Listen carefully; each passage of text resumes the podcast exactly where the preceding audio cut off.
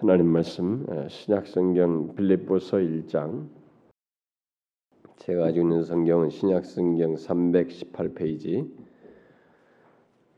빌립보서 1장 15절부터 18절까지 읽도록 합시다. 뭐 다 할 건 아닌데 참조적으로 15절부터 18절 우리 한 절씩 교독해 볼까요?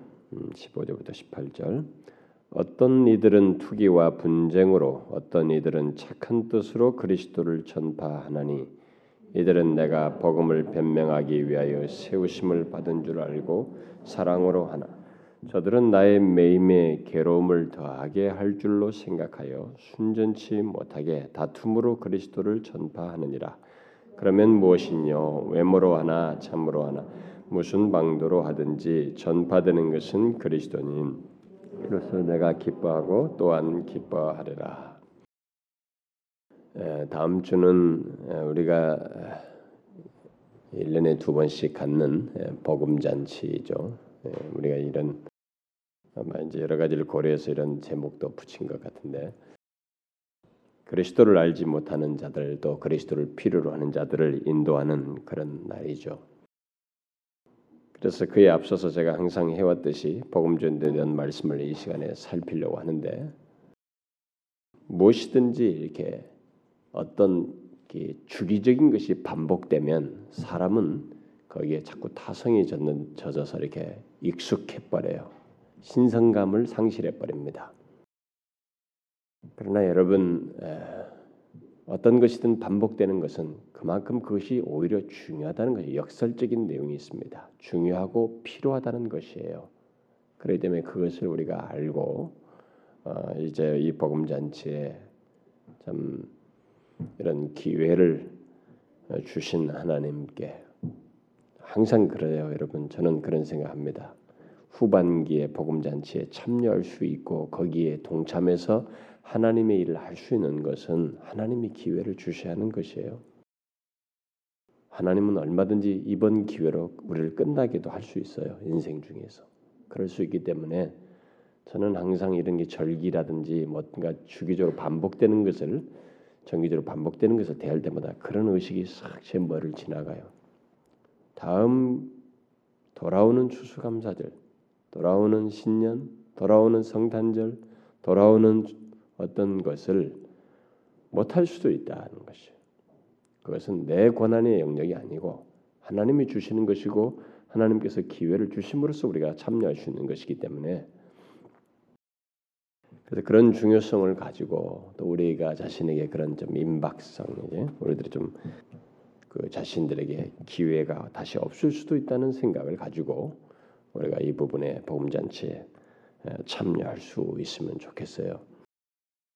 아, 그래서 오늘 어, 다음 주에 앞서서 이 복음 전도에 대한 말씀을 어, 좀 살피려고 하는데 여러분 한 가지만 질문해 볼까요? 음, 여러분 중에 어, 전도받지 않고 누군가로부터 전도받지 않고 뭐 어떤 식으로든 전도받지 않고 어, 예수를 믿은 사람이 있습니까? 전도받지 않고 예수를 믿었다고 생각하는 사람이 있느냐는 거예요. 있어요, 여러분 중에?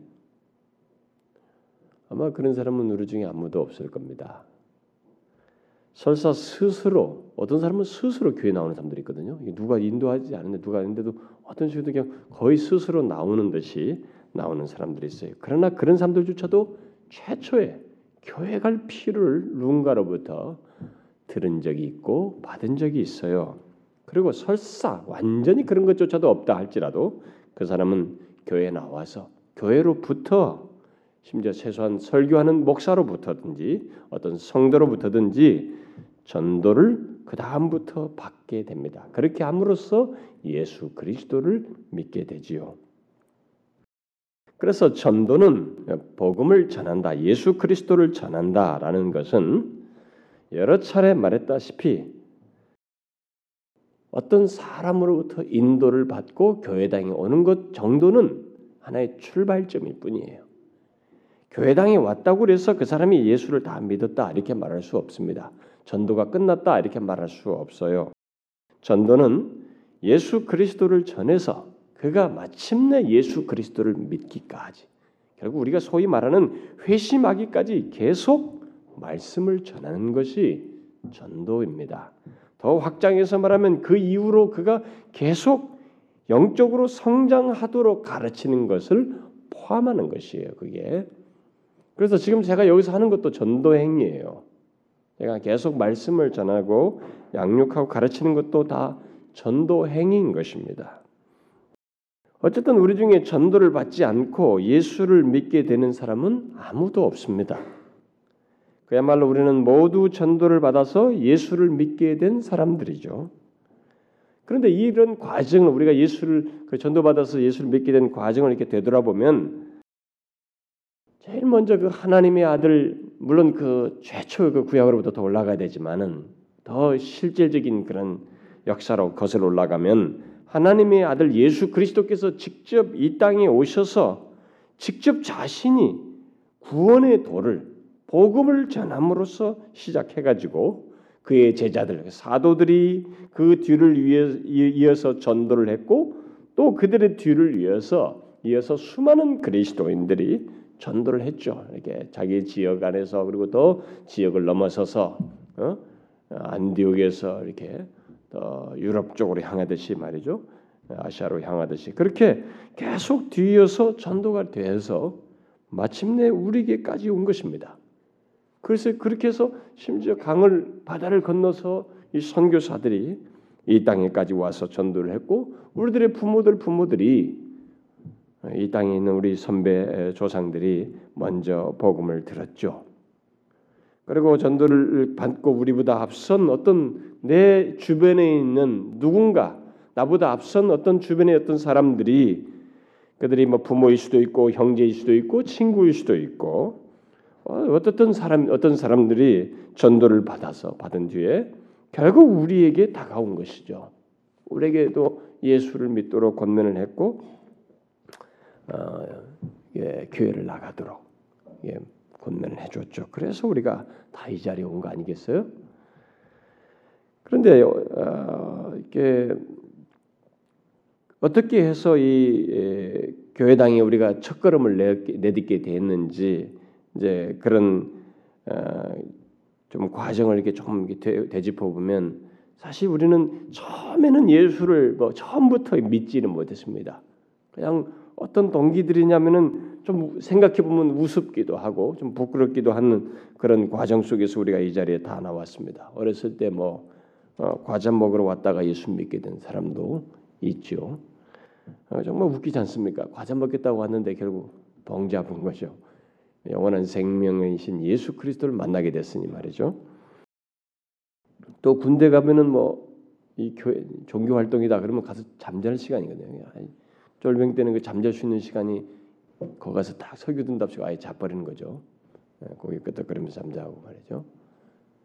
예, 그러면서 초코파이 얻어 먹고 초코파이 얻어 먹으 요즘은 뭐 초코파이가 아주 우스운 과자가 됐지만은 옛날에는 정말 초코파이 먹는 것도 그 군대에서는 아주 큰 낙이었죠. 그래서 초코파이 먹으러 갔다가 세례 받고 뭐 이렇게 해서 겨우 예수 믿게 된 소수의 사람도 있습니다. 또 어떤 사람들은 학생 때 요즘은 뭐 그런 것이 뭐 찬양 집회 경배 찬양으로 바뀌었습니다만은 옛날은 그 제가 어렸을 때 중고등학교 다닐 때 보면 문학의 밤이다 그래가지고 뭐, 뭐 이렇게 찬양도 막 하고 뭐 시도 옳프고 막 이런 거 했어요. 그 문학의 밤이라면 우리 주변의 친구들 중고등학생들 다 이렇게 주변에 막 그 뭡니까 쪽지 같은 거 초대적은 준다고요. 저도 뭐 우리 학생 우리 친구들 우리 반 학생들한테 줘가지고 애들이 많이 와요 이렇게 와가지고 왔다가 이제 흥미를 발견하고 예수를 믿게 된 사람도 있습니다. 혹.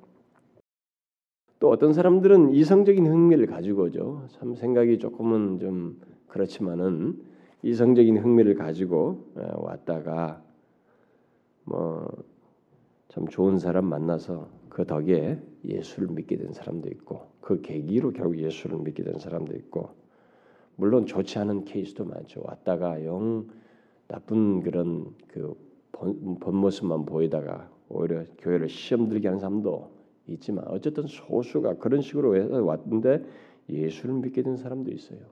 심지어 어떤 사람은 결혼 상대를 찾으러 교회를 가지 않습니까? 그래서 왜 큰 교회 청년부가 아, 많이 모이느냐? 그 중에는 소수가 그런 생각 가지고 있습니다. 그런 식으로 갑니다. 그래서 큰 교회 청년들이 많이 모이는 것은 여러 가지 이유가 있습니다. 거기는 매력이 있거든요. 외형적인 매력이 있어요. 그래 그런 성들을 만나려고 갔다가 진짜 뭐 예수를 뭐 어쨌든 교회를 다니고 막 이런 계기를 갖는 경우도 있죠. 또 어떤 사람은 좀 고상스럽게 인성의 유익을 얻으려고 좀 교양적으로 제가 중고등학교 다닐 때 그랬습니다. 고등학교 때 그 내 친구의 어머니가 자기 아들을 그러니까 저하고 동년배인데 얘 좀 교회 좀 데려가라고 얘 좀 우물한 개구라고 집에만 있고 얘 좀 이렇게 성격 좀 활달해지면 좋겠다는 거예요. 그래서 우리가 데리고 왔습니다. 그래서 걔가 예수를 믿었죠. 무전히 걔를 데리고 다녔으니까 뭐 그렇게 해서 그런 사람도 있습니다.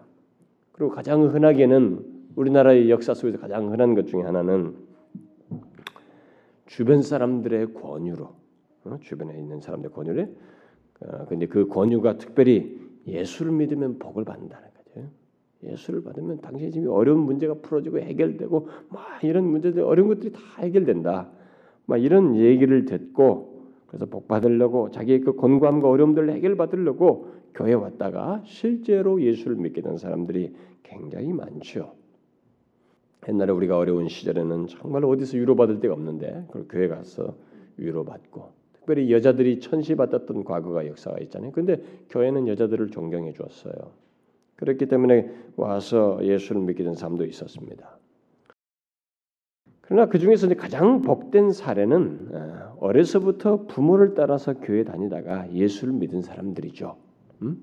그 사람들이 참 제일 큰 복을 받은 거예요. 뭐 아무런 거부 반응도 없이 부모 따라서 자유롭게 방해받지 않고 오히려 권면 받으면서 어, 온 사람들. 물론 형님 누나 뭐 따라서 또 가까운 친구와 함께 교회 다니 나와가지고 예수를 믿게 된 사람도 뭐 같은 부류로 생각하시죠. 어쨌든 그들은 정말로 복 받은 사람들이죠. 그들도 많이 있습니다. 제가 최초로 교회를 발디딘 것은 여덟 살이었던 것 같아요. 여덟 살 때. 근데 그때 뭐 북치면서 옛날에는 북치면서 이렇게 동네 골목에 다니면서 애들을 끌어 모아가지고 이렇게 다 교회당으로 데려가서 여름 성리학교 때요. 음. 그 저도 고등학교 때 그래서 북을 치고 애들을 끌어 모은 적이 있는데 실제로 제가 한 몇십 명씩 끌어 모으고 교회당으로 다 데리고 왔습니다. 예, 그런데 저도 여덟 살 때 그렇게 따라갔단 말이죠. 음, 그런데 거기서 찻발로 아주 흥미있는 장면, 그뭐 어, 그런 장면을 본 것이 기억이 나요. 그러고 나서 이제 제가 실제 이제 교회를 제대로 다녀서 10살 때 그때 회심하게 됐죠. 어쨌든 계기가 그렇게 됐어요. 전혀 우리가 뭐 처음부터 예수를 다 믿는 건 아닙니다. 뭐 그런 사람은 없죠. 아, 그런데 어쨌든 그런 과정 속에서 어, 일부는 예수를 믿게 된다는 것입니다. 전체가 다 아니지만은 일부가 예수를 믿게 된 사람들이 결국 있었어요. 그러다 보니 교회들마다 아, 뭐 어떤 식으로 전도하든 어? 일단 예수를 믿도록 데려오면 응? 데려오면 그러면 그들 중에 누군가 예수를 믿지 않겠느냐? 바로 이 사실이 부인할 수 없는 이 사실 때문에 이제 거기에 어, 수단 방법을 안 가리고 여타의 잘못된 방법도 개입되게 되는데 어쨌든 그것은 부인할 수 없어요. 누군가를 어떻게 해서든지 그리스도께 데려와서 그들 중에 예수를 믿게 된 사실은 두말할 것이 없습니다. 그건 우리가 인정할 사실이죠. 자, 그러면 과연 이런 사실들 속에서 우리가 아, 우리들이 그런 흐름과 이런 분위기 속에서 과연 우리들이 어떻게 전도를 해야 될 것인가 이런 문제를 생각해 볼 수 있겠죠. 저는 이런 문제에 대해서 구체적으로 말해본 적은 없습니다만은 저는 오늘 이 본문 말씀에서 예, 말씀을 가지고 조금 이 문제를 생각해 보고 싶습니다. 어떻게 대해서 어, 그동안은 이유에 대해서 필요에 대해서 그 당연성에 대해서 많이 얘기했습니다만은 이 문제를 좀 생각하고 싶어요. 어떻게 복음을 전할 것인가라는 거죠. 오늘 본문은 1세기 당시에 로마의 감옥에 그 갇힌 이 바울을 바울은 지금 이 빌립보 쓸 때는 감옥에 갇혀 있었죠. 감옥에 갇힌 바울을 시기하고 투기하는 자들에 의해서 이 빌립보 교회 안에 바울을 시기하는 자들이 있었어요. 그들에 의해서 이제 복음이 전파되고 있는 어떤 내용이 여기서 소개가 되고 있습니다. 그, 그들이 복음을 전하긴 전하는데 그리스도를 전하긴 하는데 감옥에 갇혀 있으니까 이 사람을 이제는 뭐 조금 이렇게 우리가 속된 말로 씹는 것입니다. 이제 힘이 없다 이거죠. 그래서 바울을 시기하고 질투하고 어, 거기 보니까 뭐 투기 분쟁으로 했다고 그러고 17절에 보니까 저들은 나의 매임에 괴로움을 더하게 할 줄로 생각해 가지고 자기가 지금 감옥에 갇혀 있는 거죠. 그걸 생각해서 순전치 못하게 다툼으로 그리스도를 전파했다. 이렇게 말하고 있습니다. 근데 그런 사람들이 있었던 거예요. 근데 그들과 달리 또 다른 사람이 있었습니다. 바울을 사랑하여서 그가 가르치고 전파한 그리스도를 전파한 증거한 그런 사람들이 있었던 것입니다. 그런 사람들에서 바울이 듣고 이제 이렇게 기록하면서 특별히 이제 18절에서 자신의 생각을 결론적으로 말해주고 있죠. 그래서 이 시간에 이 내용의 배경은 참 복잡한 배경이 있어요. 좀 더 우리가 더 많이 생각할 중요한 내용들도 사실상 많이 있습니다. 이것은 교회 실 속에 있는 일이기 때문에 그래서 그런 것들을 좀 살필 수 있겠으나 그건 다음에 빌립보서 강의할 때 살피기로 하고 오늘 여기서 간단히 이 배경을 좀 얘기하면 15절 이하의 내용에서 이 빌립보 교회 안에 투기와 분쟁이 있었어요. 투기와 분쟁으로 그리스도를 전파하는 바울과 이렇게 경쟁하면서 그를 시기하면서 그리스도를 전파하는 그런 사람들이 있었던 것입니다.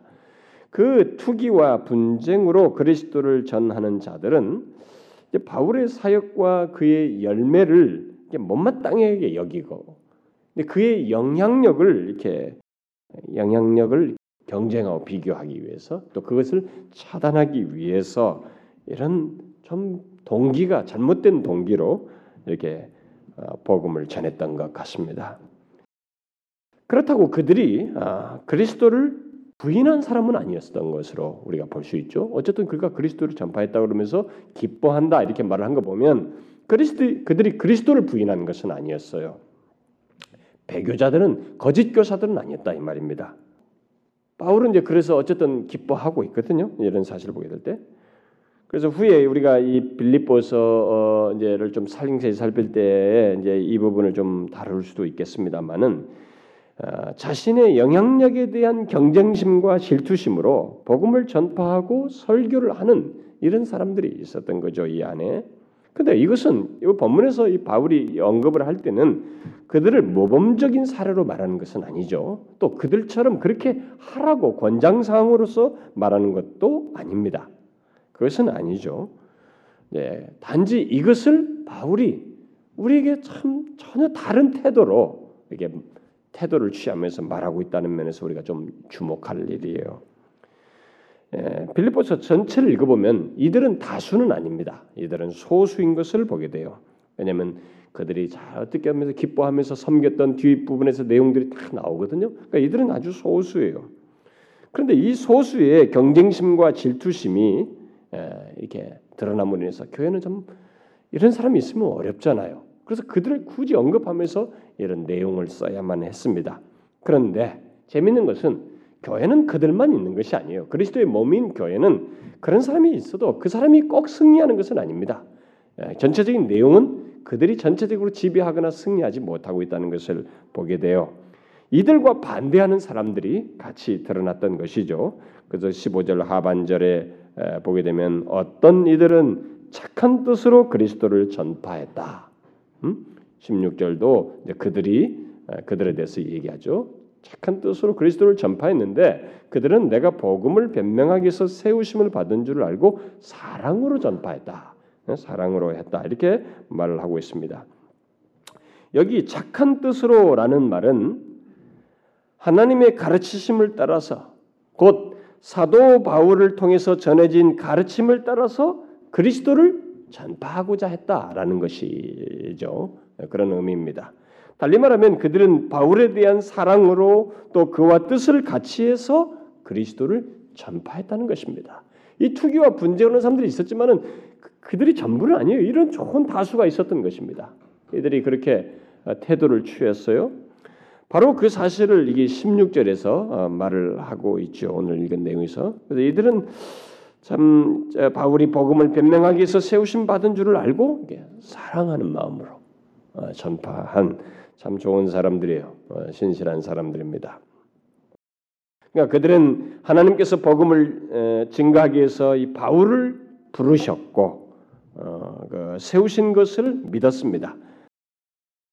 에, 그는 하나님께서 세우신 종이요 사도인 것을 인정했어요. 그래서 그에 대한 사랑에서 그가 전한 그리스도를 전파한 사람들입니다. 결국 한쪽은 비록 소수이지만 바울에 대한 투기와 분쟁으로 그리스도를 전파하고 다른 한쪽은 바울에 대한 사랑으로 그가 전파한 그리스도를 전파한 사람들이라고 할 수 있습니다. 어쩌면 이 후자는 그동안 가만히 있었었는지도 몰라요. 바울을 사랑해서 복음을 전파한 이 사람들은 가만히 있었던 것 같아요. 네. 그렇게 원래 그렇잖아요. 우리나라에도 보면은 막 데모를 할 때 막 격동하는 사람들이 있지만 사실 그 사람들이 다수는 아니거든요. 우리가 말을 하지 않고 있어서 그렇지 만약에 투표로서 전체를 국민 투표를 다 해본다면 그들이 다수가 아니에요. 데모자들이 다수일 수가 없습니다. 그들은 어디까지나 소수인데 격정적으로 이렇게 앞에 나섰을 뿐이에요. 그들이. 그러나 다수가 만일 가만히 있을 뿐이죠. 그러나 우리가 의견을 드러낼 때가 온다면은 이게 안 된다. 이것이 지배한다. 그러면 다수가 일어나는 것입니다. 그래서 5일 그 5.18 항쟁 같은 게 있을 때도 그때 다수가 일어났던 거죠. 이게 아니다 싶으니까 다수가 일어났던 거 아니겠어요? 그 다수는 때때로 마음은 있는데 이게 아니다 싶으면 그때서야 일어나는 거죠. 그러니까 이들은 이때서야 소수가 이 자꾸 반대하면서 이상한 식으로 드러나니까 바울을 사랑하며 그가 전한 복음을 사랑했던 다수가 일어난 것이에요. 가만히 있지 않고 그동안 가만히 있다가 이제 바울을 사랑하여서 어, 일어난 것입니다. 행동한 거죠. 바울을 투기하면서 분쟁하는 이런 모습을 보자 그들은 바울에 대한 사랑을 이제 구체적으로 드러내었습니다. 잘 보시면 그들은 바울을 투기하여 행한 자들과 분쟁하지는 않았습니다. 그들과 분쟁하는 것이 아주 좋은 생각이에요. 우리가 여기서 배우면 우리는 이런 일이 보면 패가 갈려버리거든요. 어, 딱 나뉩니다. 어, 그래서 무슨 파 무슨 파가 나뉘죠. 예, 목사파와 비목사파를 난다든가 뭐 이런 식으로 나뉘어요 사람이 그 나눠 가지고 어떤 식으로 하냐면 상대를 공격해 버려요. 근데 여기는요 그게 아니고 상대를 공격하기 위함이 아니고 바울을 통해서 일하시는 하나님을 생각하고 바울이 그런 사람인 것을 인정하고 그래서 그를 사랑해서 자신들에게도 있는 그 복음인 예수 그리스도를 그동안은 소극적이었던 것이에요. 근데 저들 때문에 이제 이것이 분출된 것입니다. 감추인 것을 드러냈을 뿐이에요. 적극적으로 이들과 이들을 대항한 것이 아니라 자신들에게 있는 그 예수 그리스도를 드러낸 것입니다. 이런 것도 우리가 좀 배워야 돼요. 한국 교회가 왜 조각나냐면 이런 것 때문에 그래요. 결국 이들은 사랑으로 투기와 분쟁의 행동을 맞선 것입니다. 사랑은 그런 것이에요, 여러분. 무조건 침묵하는 것이 사랑이 아닙니다. 사랑은 진리와 오류를 희생시키면서까지 참고 덮는 것이 아닙니다. 진리를 무시하는 사랑은 참된 사랑일 수 없습니다. 오히려 그것은 빗나간 사랑이요 왜곡된 사랑이며 거짓된 사랑이에요.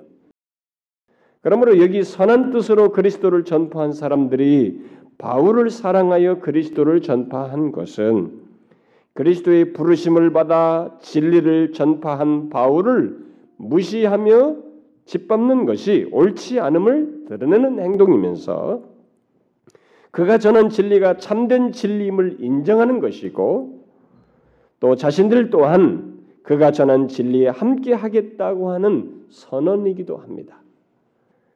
비록 바울이 감옥에 갇힌 상태에 있고 외형적으로 그가 무기력해 보이는 상태에 있었지만 우리는 사람이 눈앞에 없으면 그 사람을 막 내리깔아 버려요. 쉽게 말해 버립니다. 그러나 이들은 그것이 아니었어요. 바울을 부르시고 세우신 하나님 그를 그를 통해서 자신들에게 진리를 전파 주시고 복음을 전해 주신 하나님, 특히 그를 통해서 그리스도를 알게 하시고 진리를 주신 하나님께 대한 마음을 바울을 사랑하는 것으로 드러내었습니다. 여러분 하나님을 사랑하면 하나님을 닮고 하나님의 뜻을 쫓고 하나님을 진리를 전하는 사람을 같이 사랑하게 되는 것이에요. 그건 뭐 피할 수 없는 것이에요, 여러분. 그래서 여러분 이 진리도 일단 맛을 본 사람들은요, 고고고고 그룹으로 가요 이상하게 맛을 보았기 때문에. 근데 분위기를 타는 사람들은 고고고 고 분위기로 갑니다. 그 분위기 좋은 곳으로 가요. 야, 분위기가 이렇게 따뜻해 보이면서 약간 사람들을 부드럽게 하면서 예배가 이렇게 조금 편안한 감이 있는 그 분위기를 좋아하는 사람은 꼭 그 분위기를 찾아요. 그런데 그것보다도 자신의 영혼을 살리는 생명의 진리가 풍성한 것을 찾는 사람은 맛을 본 사람은 그걸 향해서 가요. 그쪽으로. 그 사람들이 아는 사람들은 또 그런 그 부류들만 알아요. 네, 그런 게 왜 그러냐면은 바로 이런 유사점이 있어서 그래요. 그들은 하나님께 대한 사랑을 자신들에게 바울을 통해서 복음을 전해주신 그 하나님에 대한 사랑을 이 바울을 통해서 드러낸 것입니다. 바울을 사랑하는 것으로 드러냈어요. 지상에 있는 교회들 속에는 이 같은 일이 일어나지 않을 수가 없어요. 네, 이 같은 일이 한마든지 일어나게 됩니다. 뭐 일어나지 않을 수 없다고 제가 말한 것은 뭐 거의 있다는 것이에요. 그러나 이 전자가 우세하면 투기와 분쟁으로 이렇게 그리스도를 전파하는 뭐 이런 사람들이 교회 안에서 우세하게 되면 그 교회는 건강치 못합니다. 결국 분열하게 되죠. 심지어 진리를 왜곡하기 때문에 자꾸 그렇게 발전하거든요. 그러다 보니까 교회가 이렇게 소멸해져요. 생기를 잃어버립니다. 그러나 설사 이렇게 투기와 분쟁을 하는 사람들이 있다 손치더라도 후자가 대세가 되면 그 교회는 건강함을 유지할 수 있어요. 계속 진리 안에서 세워져 갈 수 있습니다. 그런데 교회 역사를 보게 되면 전자가 우세해서 교회가 조각나고 크게 상하는 일이 있었는가 하면 그런 일도 있었고 반대로 후자가 우세해서 많은 어려움이 있어도 계속 교회가 생명력을 유지했던 그런 사례들도 있어요. 그런데 여러분 오늘 복음을 이 복음 전도에 대해서 어, 제가 어, 말한다고 하면서 왜 이 같은 사실을 말하는지 아세요? 그것은 여기 빌립보 교회 안에 있었던 일이 어느 한 교회 안에서도 우리 교회 안에서도 일어날 수 있지만은 더 크게 볼 때에 이와 똑같은 일이 이 땅의 교회들 사이에서 우리 조국 교회 안에서 축소형으로 이렇게 이 모습이 이렇게 좀 어, 확대해서 보면은 그 모습이 조국 교회 안에도 있기 때문에 그렇습니다.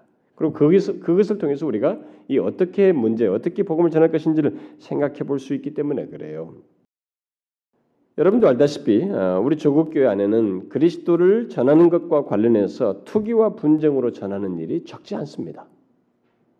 모두 어떤 교회처럼 크고 소위 성공하기 위해서 경쟁적인 태도를 취하기도 하고 뭐 어떤 교회들을 주로 모범으로 두고 그 교회처럼 성공하기 위해서 경쟁적인 태도를 취하기도 하고 그 과정에서 큰 교회를 질투하기도 하고 비방하기도 하고 어? 또 경쟁이 되는 어떤 교회 특히 이웃 교회를 비방하기도 합니다. 우리는 캐톨릭처럼 이렇게 한 로마 캐톨릭 아래서 한 체제로 있지 아니하고 우리는 얼마든지 교회가 각각 개개 교회가 독립적으로 하나님을 섬길 수 있는 그런 것이 우리에게 허락되고 있기 때문에 이런 것이 이제 얼마든지 인간의 요소가 드러나서 생겨날 수 있어요. 응? 근데 우리는 어떤 면에서 이것이 그냥 허용되기 때문에 생기는 것입니다. 근데 만약 제도와 이 권한 아래서 꽉 묶어둔다면은 뭐 이런 일이 안 생기겠습니다. 그럴 때마다 파면시켜버리고 잘라버리고 없애버리고 교회를 문 닫게 만든다면 뭐 그런 일 안 생기겠지만은 그것이 우리 허용되다 보니까 이런 일이 있어요. 그래서 사람들이 자꾸 어떤 교회를 모방하면서도 하면서도 경쟁하고 비방하고 어? 서로 이웃끼를 비방하는 이런 모습이 우리 가운데 있습니다. 우리는 진리에 근거해서 옳고 그른 것을 말할 수 있습니다. 아, 얼마든지 그런 태도를 취할 수 있어요. 진리에 근거해서 옳고 그른 것을 그것은 성경이 금지시킨 비판, 어, 뭐 비판하지 말라고 마태복음 7장에서 말한 것, 정확히 말하면은 심판 또는 판단하는 것과 달리 권장하는 사실입니다. 성경에서. 그런데 바로 그런 판단과 심판의 의미의 말로 다른 교회를 질투하고 판단하고 경쟁하는 일이 우리 조국 교회 안에 굉장히 흔하게 있습니다. 우리 주변에. 그야말로 본문의 이 투기와 분쟁으로 그리스도를 전파하는 사람들과 같은 교회들이 또 그런 사람들이 많이 있어요. 그러나 그에 반해서 본문에서 착한 뜻으로 그리스도를 전파한 어, 이런 사람들처럼 곧 바울이 고집스럽게 그리스도의 뒤를 쫓아서 고난을 받으면서도 복음을 순전하게 전한 것처럼 그가 전한 복음을 전하는 교회들도 적지 않게 있습니다. 어쩌면 오늘날 우리 조국 교회 현실은 이 후자가 소수인지 몰라요. 경쟁적이고 이렇게 막 그렇게 하면서 분쟁과 투기를 하는 교회가 오히려 다수이고 이렇게 바울이 같은 것처럼 좀 갖가지 그 순전하게 복음을 전하면서 고난 중에서도 이렇게 하려고 하는 그런 교회가 오히려 더 작은지도 모르겠어요. 여러분도 알다시피 경쟁적으로 모든 교회들이 큰 교회를 이루고 싶어 하거든요. 그것을 그대로 추종하고 있습니다. 여러분 우리 교회는 어떤 교회일까요? 전자에 속한 교회일까요? 후자의 교회에 속한 교회일까요? 여러분들 생각은 어떻습니까? 이것도 아니고 저것도 아닙니까? 하나님이 아실 것이에요. 그리고 여러분도 어느 정도 알지 않겠어요? 어쩌면 이것도 아니고 저것도 아닌지도 몰라요. 하나는 가진 같은데 하나가 부족해가지고 어정쩡하게 예, 그런 모습을 취하고 있는지 몰라요. 어쨌든 우리 조국 교회 현실은 여기 빌립보 교회와 같은 현실을 가지고 있습니다. 그러면 그런 현실에 대해서 어떻게 해야 할까? 우리들이 그런 현실 속에 있어요. 지금 그런 것에 대해서 답을 주고 있는 것이 바울이 여기서요. 그럼 우리들이 이런 현실 속에서 어떻게 해야 될까? 우리는 당연히 여기 착한 뜻으로 또 바울을 사랑하여서 그리스도를 전파하던 자들처럼 그리스도를 전파하는 복음을 설교하는 그런 교회가 돼야 되겠죠. 그러면 그들처럼 그리스도를 전파한다는 것은 구체적으로 어떤 것일까? 저는 그들에게서 다섯 가지 특징을 어, 어, 생각하게 됩니다. 첫째는 사도들이 가르친 복음, 변색되지 않은 예수 그리스도의 복음을 전하는 것이에요. 그게 뭐 당연하지요. 아니에요, 여러분. 일단 이것은 가장 중요하면서 먼저 확인하고 우리에게서 밝혀져야 하는 것입니다. 사도들이 가르친 복음, 변색되지 않은 순전한 복음을 예수 그리스도를 오직 예수 그리스도를 사도들처럼 전해야 합니다. 여러분 우리가 예수 그리스도를 전할 것 같지만 예수 그리스도 외 잡다한 것들을 전할 수 있어요. 교회 나오면 잘 되고 뭐 하고 부차적인 것을 너무 많이 얘기할 수 있습니다. 정작 예수 그리스도가 빠질 수 있어요. 우리는 예수 그리스도를 진실로 전하는 자여야 합니다. 예수 그리스도를 전할 때 예수 그리스도의 이름으로 권세와 능력이 일어나고 실제로 사람들이 살아나는 일이 있다는 것을 믿고 전할 수 있어야 돼요. 정말로 예수 그리스도를 전해야 됩니다.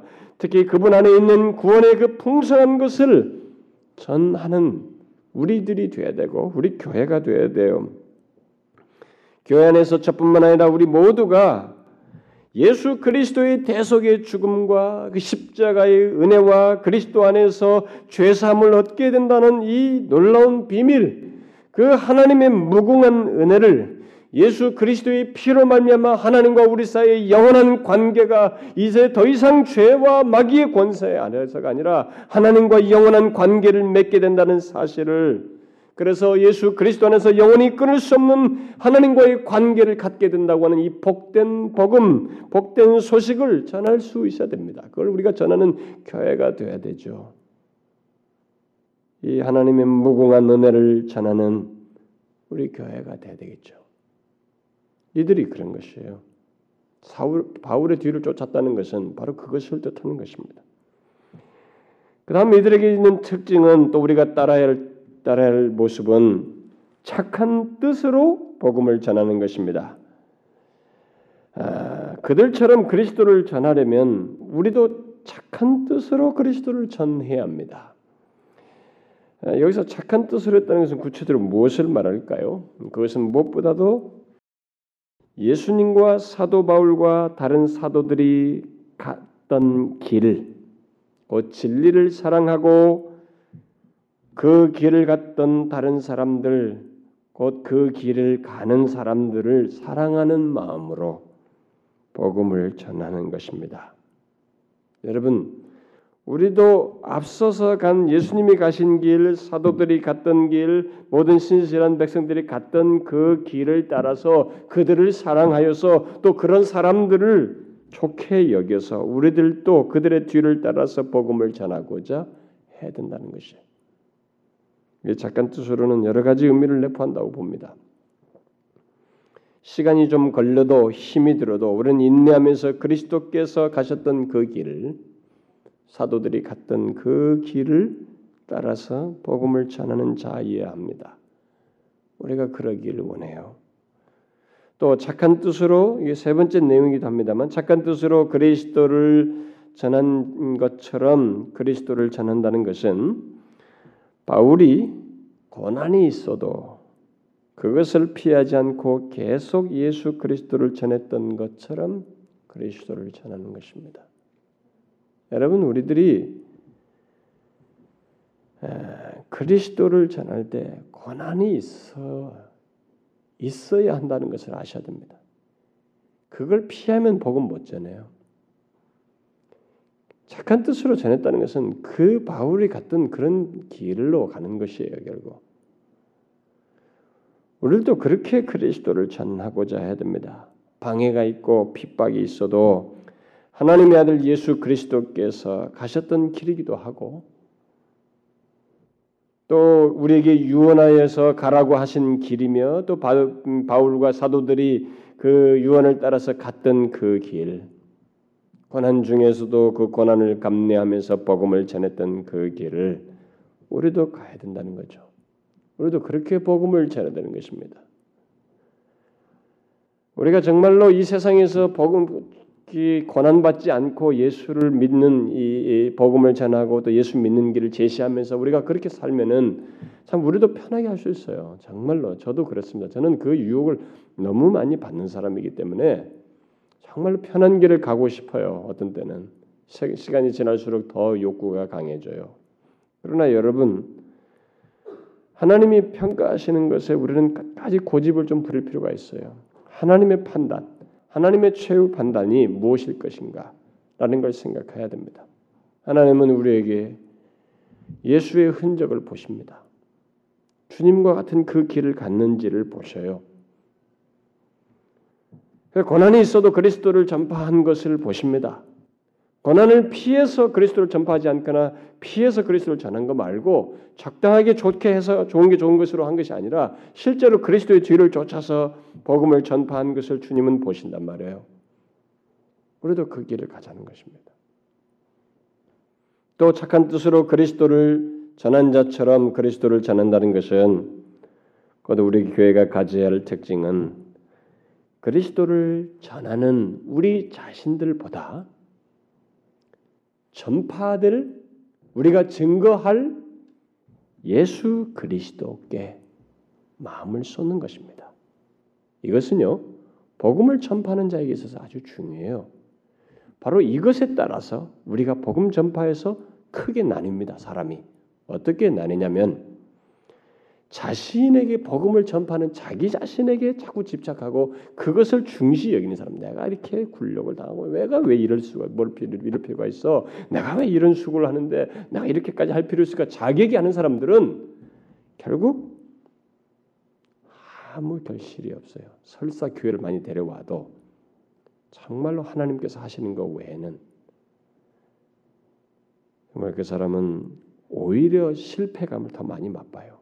그리고 좌절을 많이 합니다. 자기에게 집착하는 사람들은 복음 전하다가 거의 다 나자빠져요. 그리고 두려움에 빠지죠. 실패하죠. 좌절 많이 하죠. 온갖 것들이 사로잡혀서 복음 전도를 못해요. 그런데요.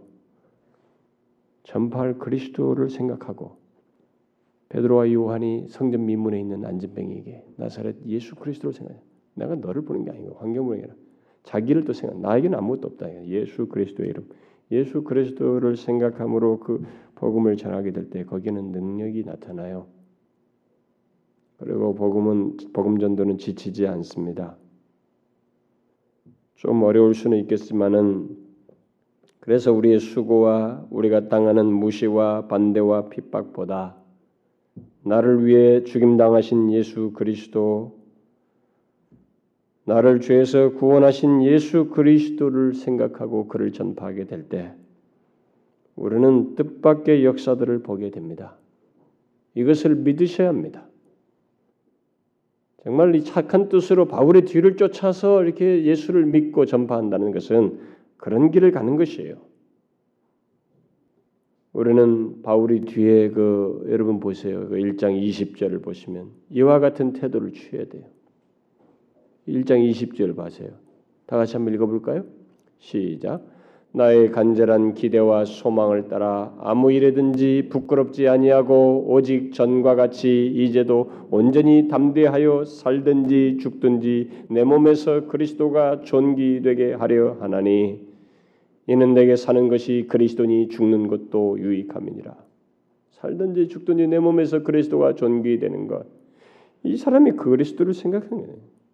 복음을. 그 바로 이 그와 함께하는 삶은 바로 그 길을 택한다는 것이에요. 우리가 배워야 할 것은 그것입니다. 바울을 사랑하여 그와 함께한다고 할 때 그와 함께하여 그리스도를 전파한다는 것은 바로 이런 마음으로 그리스도를 전파한다는 것이에요. 그러므로 여러분 자신의 전도의 수고와 이런저런 경험을 계산하지 마세요. 거기에 자꾸 눈을 두지 마시라고요. 또 나와 다른 사람들을 비교하지 마세요. 왜 저 사람은 저러고 안 하고 나는 뭐 어쩌고 저쩌고 이러지 마시라고요. 하나님이 아시잖아요, 여러분. 베드로가 그러지 않습니까? 그, 그 마지막에 부활하신 주님께서 요한복음 끝부분에서 나온 얘기 바닷가에 디베라 바닷가에 위에서 나왔을 때 그것을 얘기했잖아요. 요한 아들 시몬아 네가 나를 사랑하냐 이 말씀하고 나서 나중에 뭐라 그래? 요한은 어떻게 됩니까? 주님 뭐라 그러세요? 그런 상관할 것이 아니다. 너는 나를 따르라. 너는 너다 이거죠. 그걸 우리가 아셔야 됩니다.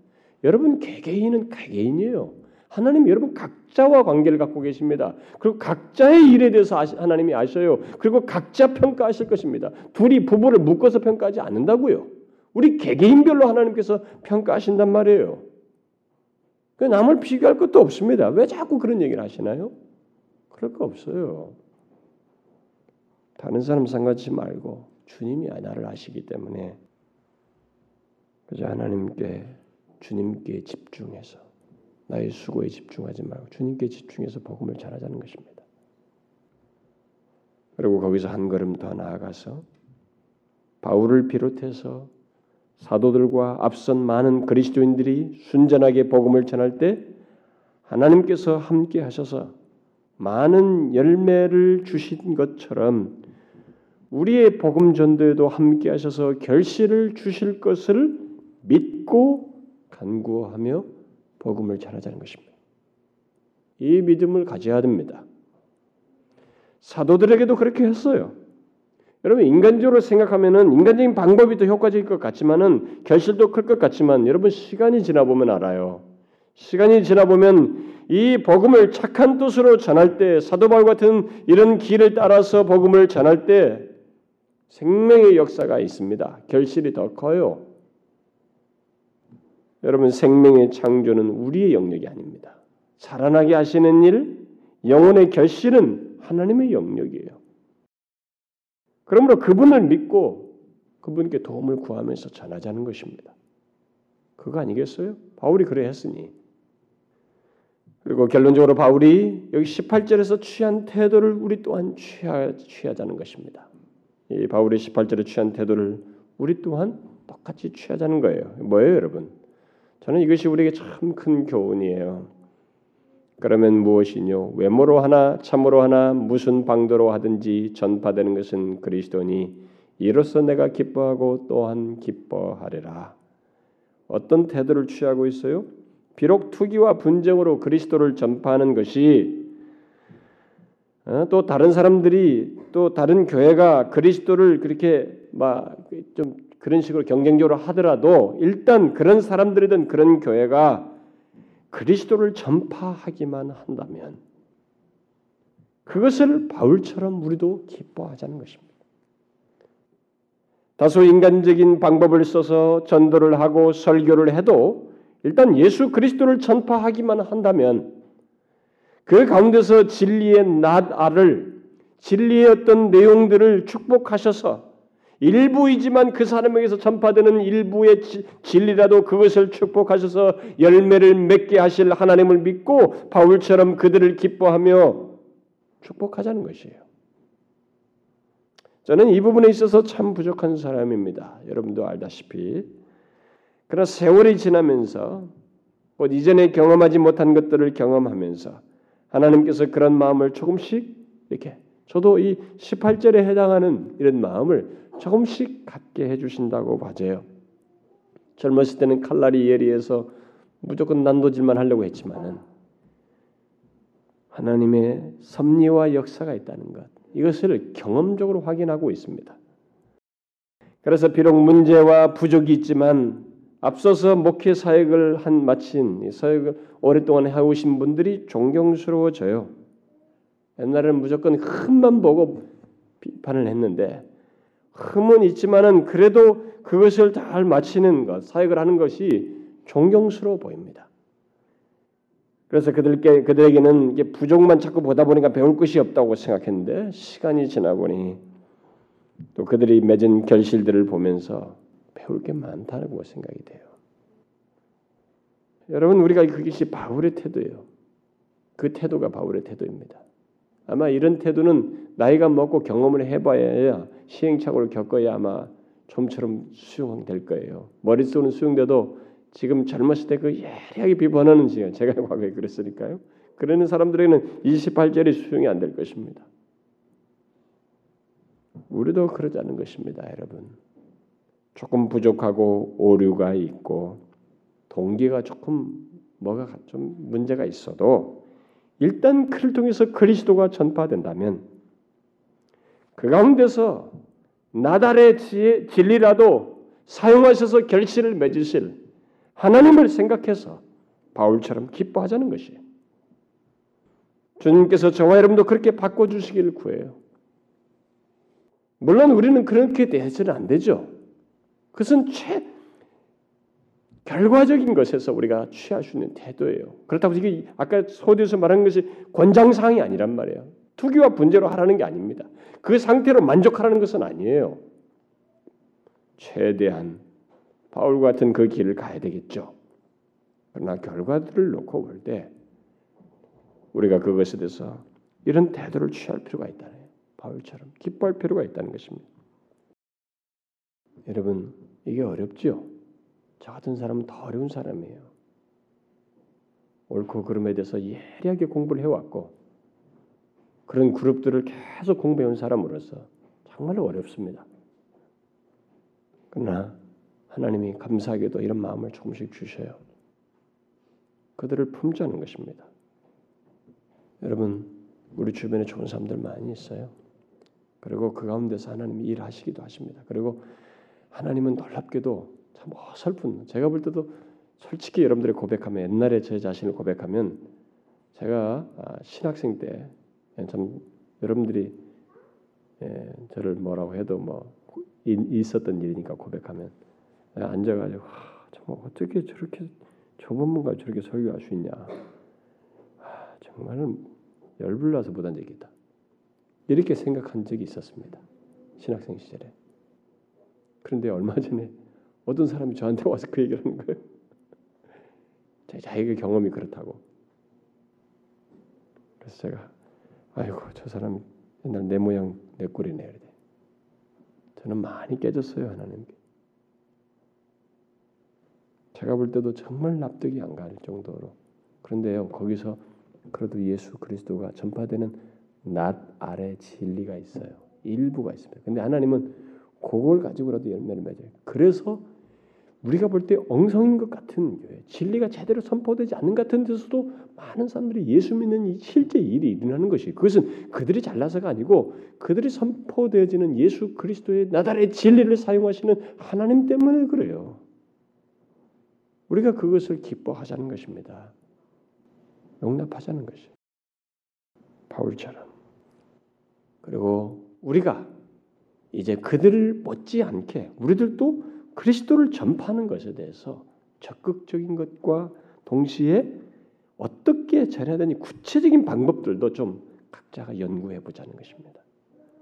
네? 경쟁과 질투심으로 그리스도를 전파하는 사람들처럼 동기와 방법이 빗나가지는 않고 그들처럼 빗나가지는 않으면서 우리가 그리스도를 어떻게 하면 더 잘 전할 수 있는지를 우리도 좀 생각해 보자는 거예요. 우리는 그 부분에서 너무 취약하잖아요. 뭐 정통한 진리, 뭐 바른 진리 가졌다는 것이 전부인다고 생각. 이것만 붙들고 있어요. 정작 그것을 다른 사람들에게 바르게 전파하고 풍성하게 전파하는 문제는 우리가 너무 소극적이지 않습니까? 저부터가 그렇고 우리가 이것을 좀 고치자는 것입니다. 따라서 우리는 많은 사람들이 경험한 방법들을 효과적으로 우리는 착, 선한 동기로 착한 동기로 사용하면 돼요. 어? 바른 동기로 그런 사람들이 잘 효과를 본 것들을 사용하면 될 거예요. 그래서 여러분 뭐 고구마와 감자 같은 뭐 그런 비유들도 제가 언뜻 들은 거 있는데 여러분 고구마 감자 같은 것들 이렇게 보면 어떤 하나를 딱 뽑으면은 거기 하나가 있지 않잖아요. 축축축 연결돼 있잖아요. 그러니까 우리 복음 전할 때 어떤 한 사람을 잘 전하게 되면 진짜 그 사람이 연관된 사람들이 있다는 거죠. 이런 열매를 더 거둘 수도 있기 때문에 재생산되고 그러기 때문에 우리가 그런 것들에 대해서 말하는 것들을 조금 귀담아 듣고 우리는 바른 동기로만 하자는 것입니다. 그래서 제가 지금까지 저희 경험과 이런 것을 숙고 이런 내용을 숙고해 오면서 방법에서 숙고해 오면서 그래도 이제 생각해 보는 것은 우리들이 접촉할 수 있는 사람들 있죠. 또 많이 접촉 할 수 있고 또 하고 있는 사람, 또 말을 걸 수 있는 사람, 그 사람들 있죠 주변에. 그 사람들이 사실상 하나님께서 우리에게 붙이신 사람들이에요. 이것을 여러분들이 아셔야 됩니다. 그것이 우리가 방치되는 것이 아니고 내가 누구와도 자유롭게 말을 걸 수 있고 접촉할 수 있고 이런 사람은 하나님께서 우리에게 붙여준 사람이에요. 그것을 좀 우리가 깨달아야 된다는 것입니다. 그 사람들이 뭐 직장 동료이고 주변 사람들일 수 있고 이런 사람들일 수 있겠습니다만 그런 사람들을 하나님이 붙이신 줄 알고 우리는 놓치지 말아야 됩니다. 복음을 전해야 된다고요. 특히 자신과 동료의 사람들을 복음을 전해야 됩니다. 놓치지 말고 아이 엄마는 아이 엄마들끼리 접촉할 때 아이 엄마에게 컴퓨터 일을 하는 사람은 컴퓨터 일하는 사람 다른 사람 못 만나고 전문 용어도 못 알아들어요 우리가 그 사람들과 뭔가 이 공통 분모가 있어서 쉽게 접촉이 되고 대화가 되는 사람들을 그런 사람들에게 하는 거죠. 그래서 학교 선생은 학교 선생에게 우리가 학교 선생 못 만난다거든요. 못 만나고 학생들도 잘 그렇게 못 만나고 그럼 그게 하나님이 주신 기회예요. 거기서 선교 사회를 하라고 하나님께서 배치해 놓은 것입니다. 학생은 학생을, 정치인은 정치인. 우리가 정치인 쉽게 못 만나거든요. 로마 역사가 그렇지 않습니까? 공무원은 공무원을, 간호사는 간호사를, 의사는 의사를, 사업가는 사업가를. 저 같은 사람 사업가 잘못 만나요. 그들에게 예수 그리스도를 전하단 말이죠. 하나님이 붙이신 줄 알고 그것은 모두 하나님께서 우리 인생 중에 복음지를 전하도록 주신 대상인 줄 알라는 것입니다. 또 다른 방법은 여러분이 가는 가게나 뭐 미장원이든 뭐 음식점이든 은행이든 자신이 고객이 되어서 가는 그 곳의 사람들, 운영자들 그런 사람들에게 예수를 전할 수 있는 기회를 가지라는 것입니다. 그리고 마지막으로 생각할 방법은 순간순간 기회가 있을 때마다 짧은 시간이나마 느헤미야가 짧은 시간에 기도했던 것처럼 하나님께 도움을 구함으로써 지혜를 구함으로써 이 사람을 저 사람을 인도할 기회를 주시기를 하나님께 구하라는 것입니다. 이것은 우리가 생각지 못할 방법과 역사를 주실 수 있는 하나님을 의뢰하라는 말이에요.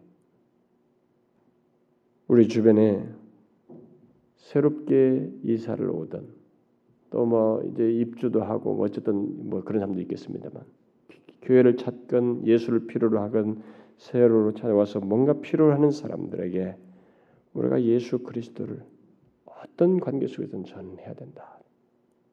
그것을 위해서 우리를 부르셨고 여러분과 저는 모두 그렇게 전도받아서 된 사람들이기 때문에 우리도 그렇게 전도해야 된다는 것입니다. 하나님은 그것을 위해서 우리에게 이곳에 두시고 우리를 통해서 일하시기를 원하십니다. 그래서 여러분 다음 주에 우리가 복음 잔치에 제가 아까 합심 기도 하고 대표 기도 할 때 앞부분에 하나님께서 우리에게 뭘 인도해 주시고 뭘 때는 아멘이 많더라고요. 근데 우리가 다음 주에 하나님께 우리가 영혼들 인도해야 돼. 아멘이 하나도 안 나와. 관심 없다는 거예요. 양심이 찔리고 거기 아직 해온 게 없다 이거죠. 아멘 할 게 없다는 것이. 여러분 그렇습니까? 정말로? 제가 연초부터 디오코의 변화를 얘기하면서 1년에 우리 영혼들 인도하는 문제를 얘기했습니다. 송구잉신 예배 때부터. 그런데도 여러분들이 거기에 대해서 6개월이라는 시간을 주면서 이런 얘기를 했는데도 여기서 전혀 움직이지 않았다는 것입니까? 무엇인가요? 뚜껑을 열어보아야 되겠지만은 여러분 어떻다는 것입니까? 우리가 복음을 전해야 됩니다. 그러기 위해서 나를 먼저 불렀어요. 잊지 마세요, 여러분. 그리스도께로 영혼들을 인도하세요. 우리를 통해서 한 영혼을 구원하시면 그건 여러분에게도 엄청난 일이 행해진 것입니다만은 하늘에서 기뻐할 하나님이 기뻐할 일이 이루어지는 것입니다. 여기 우리 모두 동참하자고요. 아시겠습니까? 기도합시다. 하나님 아버지, 우리에게 먼저 복음을 주시고 예수 그리스도를 주시고 그리스도 안에서 죄 사함을 얻어 영생을 소유하게 주시니 감사합니다. 그렇게 우리에게 은혜를 주실 때 우리 또한 나를 너희를 보낸 것 보낸다고 말씀하시면서 우리도 보내셨는데 그 주님의 말씀을 따라서 특별히 유언의 말씀을 따라서 우리도 복음을 전하기를 원합니다. 사도들이 갔고 앞선 믿음의 선배들이 갔던 그 길을 가기를 원합니다. 착한 뜻으로 그리스도를 전하는 그 바울이 갔던 그 방식으로 그리스도를 전하는 저희들이 되기를 원합니다. 주여 우리들의 그런 복음 전도에 은혜와 복을 주셔서 주님이 함께 하셔서 놀라운 역사가 있게 해주시고 죽어가는 영혼들이 상한 영혼들이 회복되는 일이 있게 하여 주옵소서. 다음 주에 우리가 영혼들을 각각 인도할 때 주님 그 접촉하는 과정과 그들의 반응과 애그 와서 말씀을 듣고 관심을 보이는 것과 앞으로 저들이 예수를 믿는 모든 과정에 생명의 창조를 주님이 하셔서 결실이 있게 하여 주옵소서. 예수 그리스도의 이름으로 기도하옵나이다. 아멘.